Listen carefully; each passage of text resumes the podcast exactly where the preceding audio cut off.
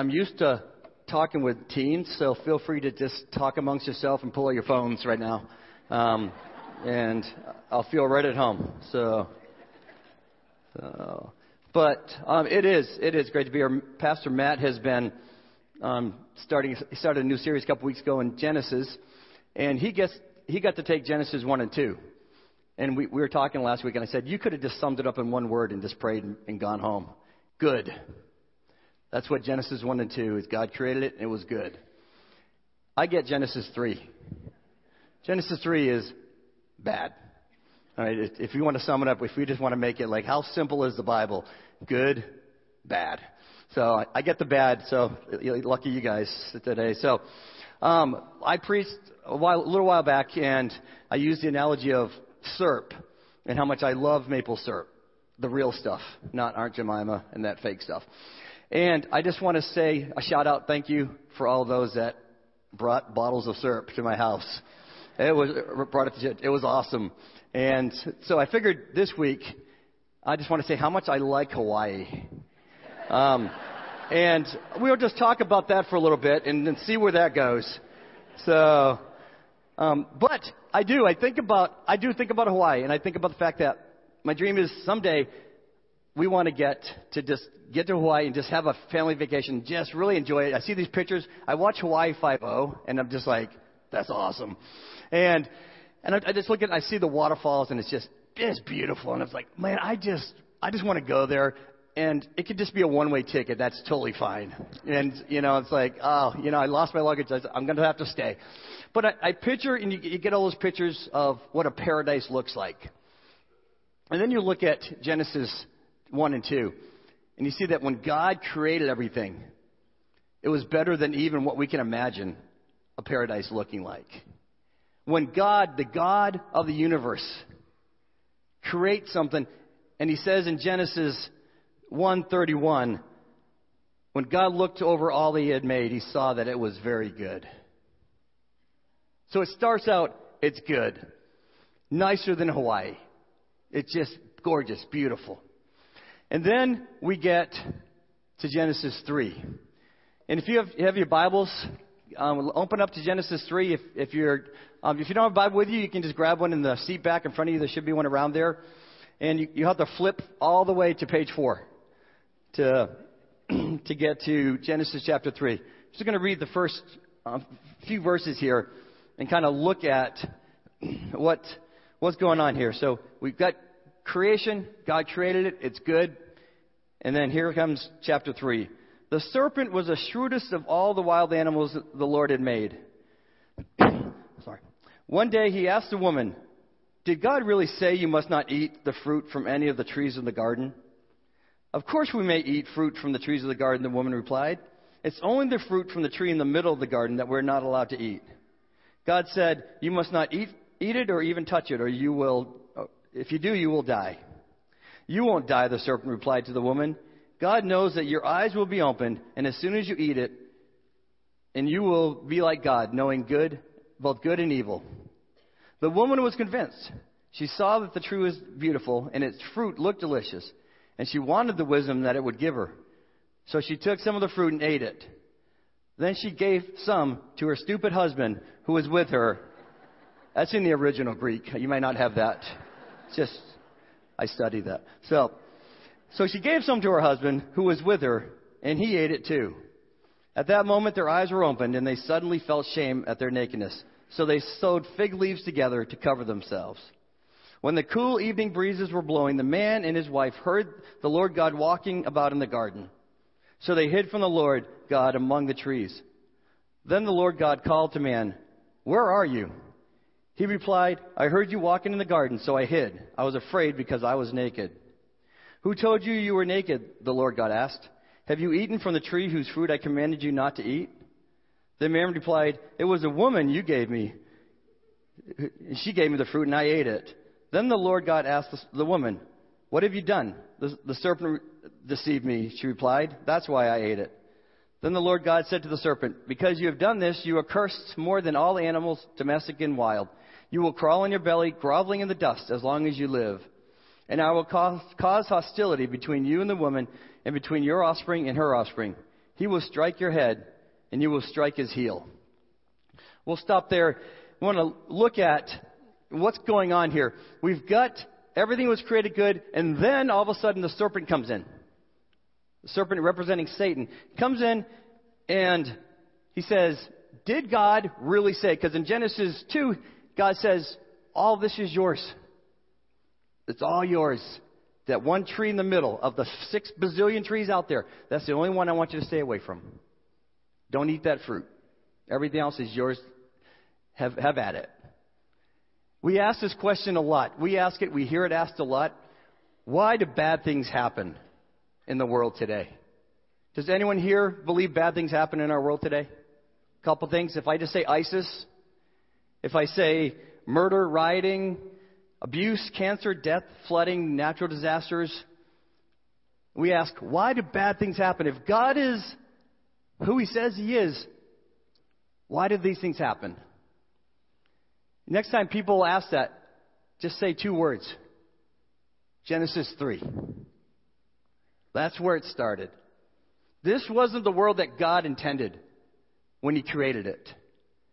But God also gave Adam and Eve and all of us a free will so that we could choose to follow Him and to love Him.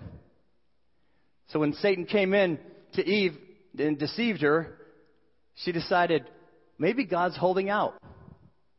Maybe there's something better out there than what he's been telling us, because that's what the serpent's saying. And so we, we look at that and we say, why would that possibly, why would you do that? God gave one clear rule. It wasn't like God came up to Adam and Eve and said, hey, all these trees out there, there's one out there that I don't want you to get near. I don't want you to eat that fruit. I'm not going to tell you which one. Good luck. Go. He didn't do that. He came, it wasn't nebulous where he came out and said, Hey, I just want you to do something and not do something. Go. He went out and said, All this is yours. This is all yours. Enjoy it.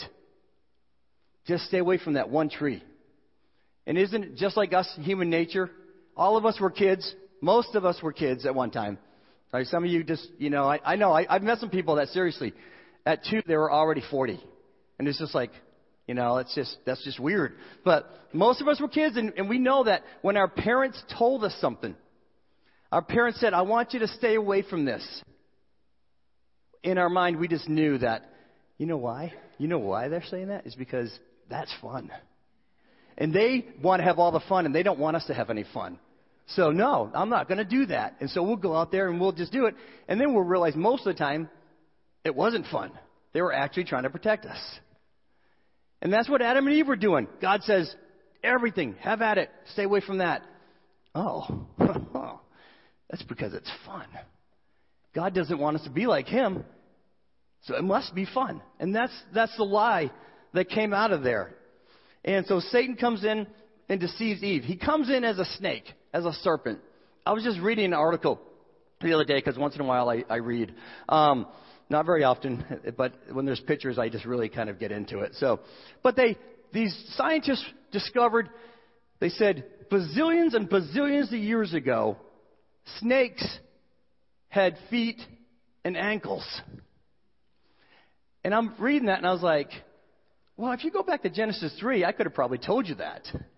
Because it looks like it says here, it says the snake is cursed, and he's gonna, it says, because you've done this, you're cursed, you will crawl on your belly, groveling as the dust, in the dust, as long as you live. Which means that there was a time when snakes weren't doing that.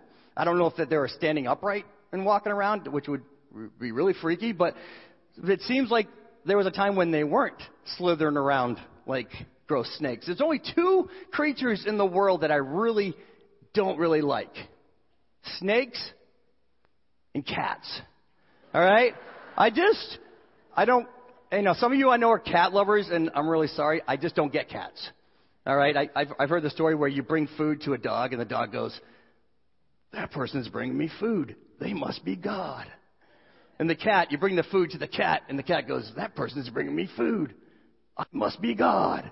And that's kind of how it feels. You know, the cat's just like, I own this world and leave me alone. And, and so, cats, snakes. And so, snakes, I just, I get around snakes and I just get kind of queasy. I was working in an archery range at a camp a long time ago. And I was in charge of the archery range, and I was in charge of this pop machine that, for some reason, was out in the middle of a field in an archery range. And so I had to fill it up. I had to take the money out. So I open up this machine, and there's like a dollar thing you can put the dollars in, and, and you have to pull that little thing mechanism out.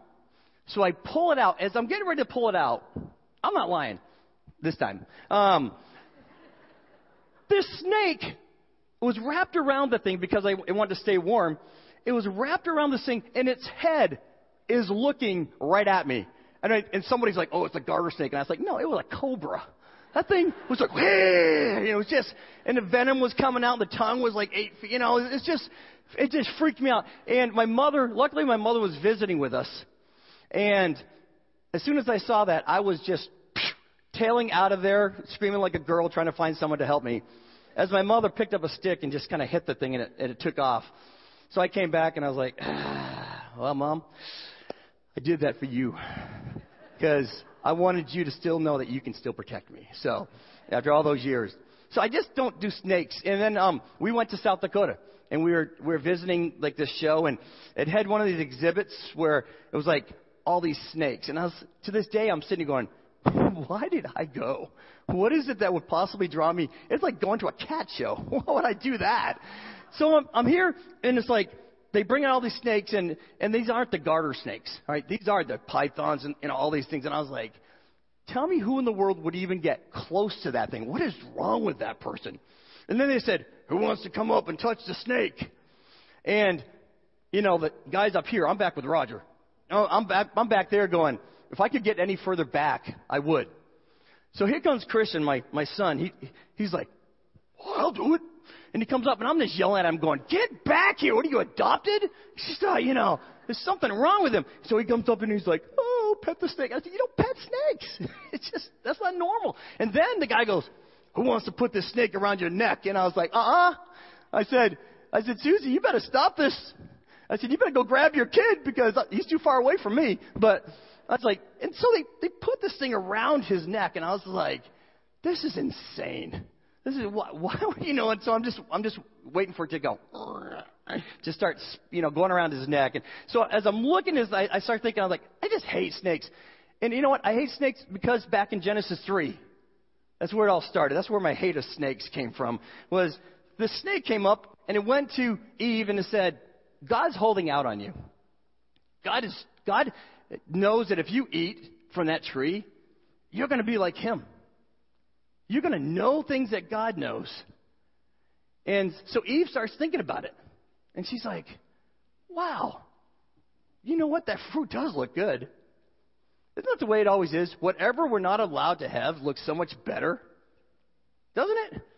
You sit there and you go to a buffet. This is the way I work. I go to a buffet, I got all this food out there. And then they say, oh, this over here is going to cost a little extra. Why is it that that always looks so much better than everything that's out there on the buffet? And that's the way it is here. They had a buffet of everything. They could have anything they wanted. And, and she's like, mm, man, but that, you're right, that does look a lot better. So she takes it. She eats it. And then she goes to her stupid husband. You know, and, and where's he? You know, we look at him and we go, Adam, what are you doing? And he's just like, oh, just watching. You know, it's just kind of like, you know, so she goes, hey, you got to try this. So being the godly man that he is, okay, and he goes and he knows what he's supposed to do, eats it, and then right at that point it says their eyes are open and they realize they were naked. As soon as they ate that, they realized they were naked. And and our choices, I, I want us to think about for a second here. The choices that we make, we, we buy into this lie that we can do things that we know are wrong and not have a negative consequence. We buy into this lie that I can do something and I can get away with it and nothing's going to happen to me. It happens when we're driving. We'll run a red light. We'll look in our rearview mirror. We don't see lights. So we think, I'm okay. I got away with it. I was driving to um, Omaha because my, my daughter graduated in December. She walked in May from college. And so I went out there and great ceremony. Coming back, we come back to Council Bluffs and I'm getting gas and I'm trying to get back on to the highway and I'm driving down the, the road and all of a sudden I realize that I need to go left And I look around, there's, there's no one to my left, so I, I get over and I, and I get onto the, the highway. Well, my son goes, Dad, that was a red light. I guess there's a red arrow there. You know, I mean, I don't know why. I, I don't look at those things. So, um, but there was a red arrow there, and I was like, oh, man. So, you know, I did. I was kind of like, all right, all right. Didn't, no, one, no one's around. I guess we're going to be okay. It's like, I don't want to just go to the police station and say, hey, um, by the way, I ran a red light, and um, so do what you got to do. And like Jeremy, you probably get that all the time.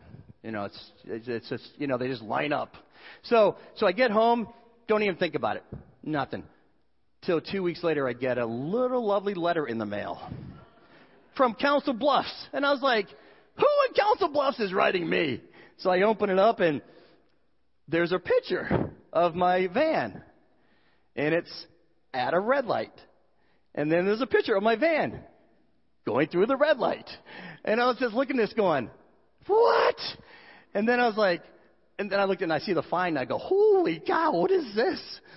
And they said, blah, blah, blah, you can't dispute this or whatever like that. And I was like, I can dispute it in my head. I'm going to do, I'm doing that right now. And then you go online to pay for it. And I'm, I'm at work and Susie calls the church and she goes, Nelson, I want to pay it online. There's a video you can look at. So I said, Susie, do I want to look at the video? She goes, Pay the fine.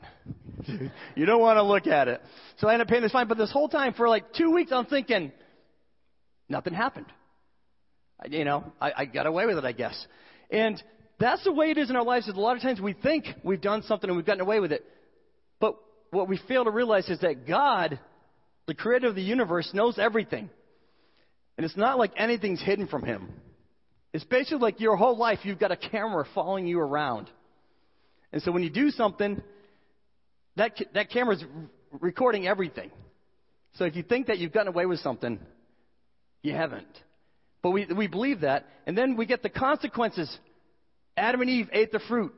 That's where sin started.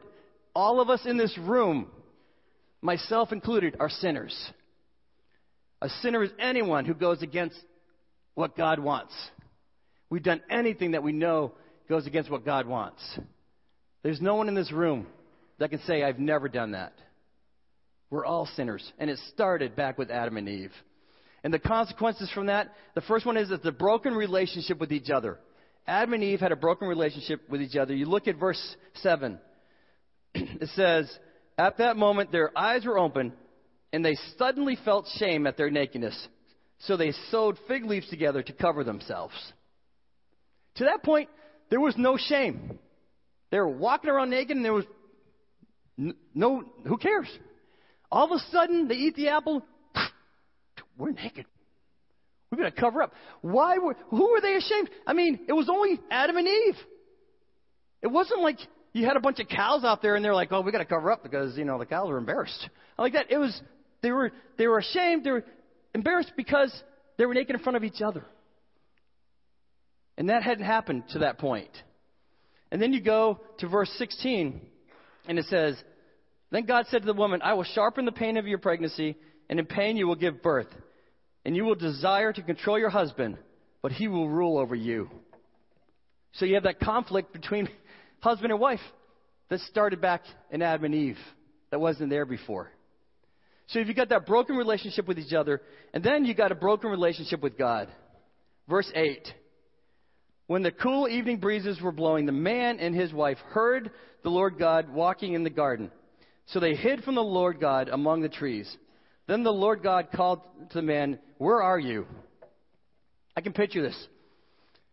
I don't worship a God. I don't know about you. I don't worship a God who can lose at hide and seek. All right? I don't. So when I read this, it cracks me up because I'm not believing for a second that God's sitting and going, I created everything, I know everything, I see everything. I know I put Adam, I know they're, I, they're out here somewhere. Come on, where are you guys? Come on. It's like, he's calling out saying, hey, you know what? It's time for you guys to, to own up to this. He could have just gone and said, I see you. Like that. He goes, where are you? And so here's Adam and Eve like, he can't see us. Like that. And so they come out and, and they confess, hey, man, we, we heard you in the garden and we hid. So God says, Why are you hiding? Did you eat from that tree that I told you not to eat from? I love the fact that God really can only ask rhetorical questions. He can't ask a question he doesn't know the answer to. Did you eat from that tree? It's not like God is like, I hope you didn't. I really hope you didn't. I mean, he already knew. And so then we get to where you look at this and you see that, that, um, as, as they're going through the, the next thing, you've got broken relationship with each other. You've got a broken relationship with God. And then you've got the next consequence, which is the blame game. We've all been there. You've got the blame game. Look at verses 12 and 13, Genesis 3. Then the Lord God asked the woman, What have you done? No, let's go back. I'm sorry. Let me read 12 instead of 13. The man replied, It was a woman you gave me who gave me the fruit, and I ate it. So God goes, Did you eat from that tree? What's the first thing the man does? Blames two people. Do you see the two people he blames in that verse? First one is the woman, right? It's that woman. She's the one that gave it to me. If she hadn't given it to me, I wouldn't have eaten it. But she seduced me. She, she made me do it. And then he goes on and says, Not only is it the woman, it's the woman you gave me. God, you're the one that brought this way. You know what? If you had never brought this woman into my life, we'd be all right. But you brought this woman into my life. She eats the fruit. She makes me eat it. And here we are today. So we get that blame game going.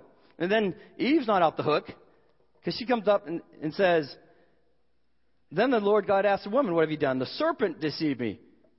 That's why I ate it. So the woman's like, You know what? It's that snake. If that snake hadn't been here, if you hadn't created snakes, God, we'd be fine. But that serpent came out and told me you know, all this stuff, and so that's why I did it. So we get into the blinking where we start to blame other people for our actions. In Genesis 3 to 2015, we do the same thing. We don't want to take responsibility for our actions. We want to sit there and try to figure out who else can I possibly blame for what's going on in my life. And we, we look at it and we, we think about at school. When I was in school, I'll tell you honestly, there were some bad teachers.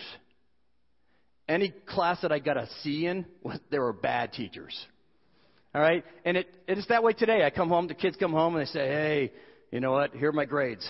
They go through, what happened here? Bad teacher. You know? And then I say, well, what about the rest of the class? Oh, they're, they're fine. I said, so she's just bad to you? And then you know, and you go through this whole, you know, we've had it. If you've, had, you've got kids in school, you know that you've got that conversation that goes back and forth, and she just hates me. You know, you know, you're going back and forth, and after a while, you start to say, "Well, so do I right now. So just let's let's leave." So, but it's you, you kind of have it. You're always blaming. You're blaming your boss. If something, if you didn't make a deadline or something like that, there's always someone else to blame for it. You're driving, and something happens. You're going to find someone else to blame. Uh, we always have that. And, and that's the curse that comes, came back all the way in the beginning where we don't want to take responsibility. We have a hard time taking responsibility for our actions, not only as kids, but also as adults. We look at every day and we, and we, we find ways that we can kind of get away from owning something that's happened. And when we, when we look back at Genesis 3, it, it says, you know what? God called out and he said, Where are you? Because he wanted Adam to hold himself accountable. He wanted Adam to come out and say, Here I am. Let's have a talk. And so God calls out and he says, Where are you? I can't find you. You're, you're, you're such a good hider. And they, they can come out. They have that conversation. So here's the, that's the bad. We've got good Genesis 1 and 2. We've got the bad Genesis 3. But then I want us to, to look in the middle of this whole chapter and realize that God, in spite of all this bad, pulls out some good and gives us some hope. Verse 15, it says, I will cause hostility between you and the woman, and between your offspring and her offspring. He will strike your head, and you will strike his heel. When we look at all the bad that's happened, and God says all this stuff is, is going on, and He basically says, You're cursed, you're going to have pain in childbirth, you're going to have broken relationships, our relationship is broken. And then in verse 15, God says, I'm going there's, there is hope. And he goes on and he basically says to, to Satan, he says, You know what? You're going to strike his heel. His heel, meaning when you look at this, it's the offspring of Eve, Christ. He's already foreshadowing in Genesis 3, we're already seeing into the New Testament where Christ is going to come into the picture. He's going to live on this earth. He's going to live as a human to where he's going to be able to be attacked. Satan can't attack God as God. But Satan was able to attack God as human. Can we look here and it says he's going to you you will strike he will strike your head. Satan, Christ will strike your head, Satan, and you will strike his heel. When Christ was walking on the earth, God allowed Satan for a time to strike Christ's heel. He went through temptation. He went through pain and suffering. He went through the ultimate death on the cross. But when you look at that, the cool thing is he was just striking Christ's heel. Because three days later, Christ rose from the dead, conquered death, conquered sin, and conquered Satan.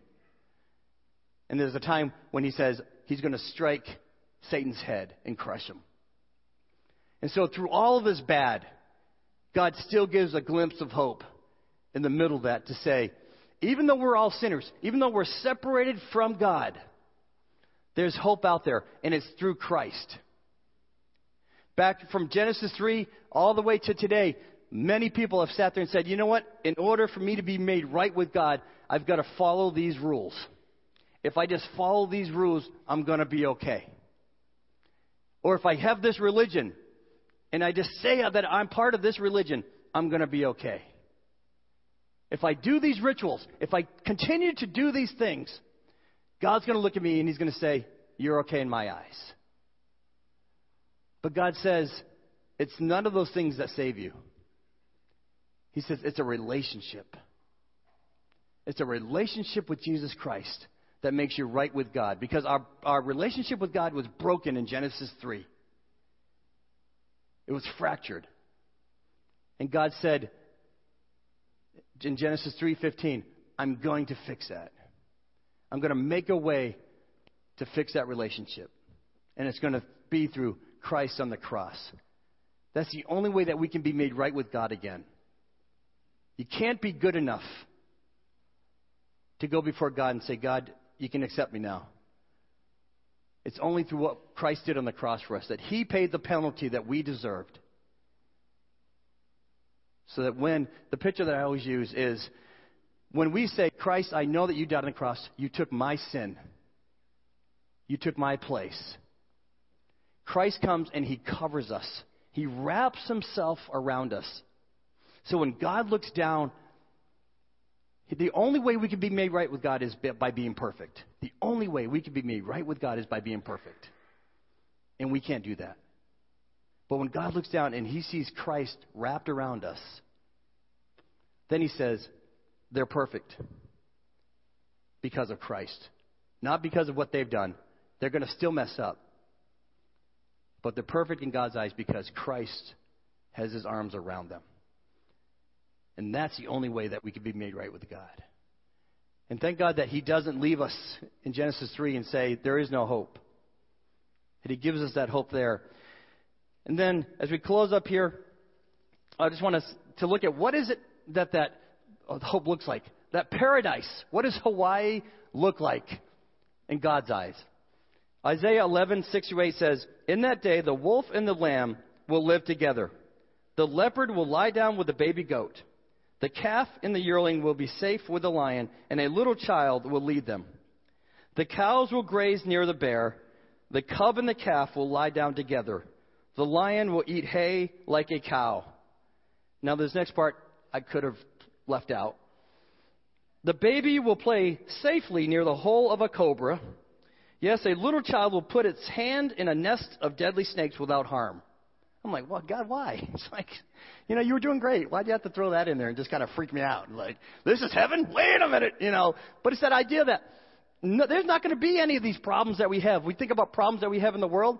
Here it's going to be a little kid can just put his hand in deadly snakes and, and be fine.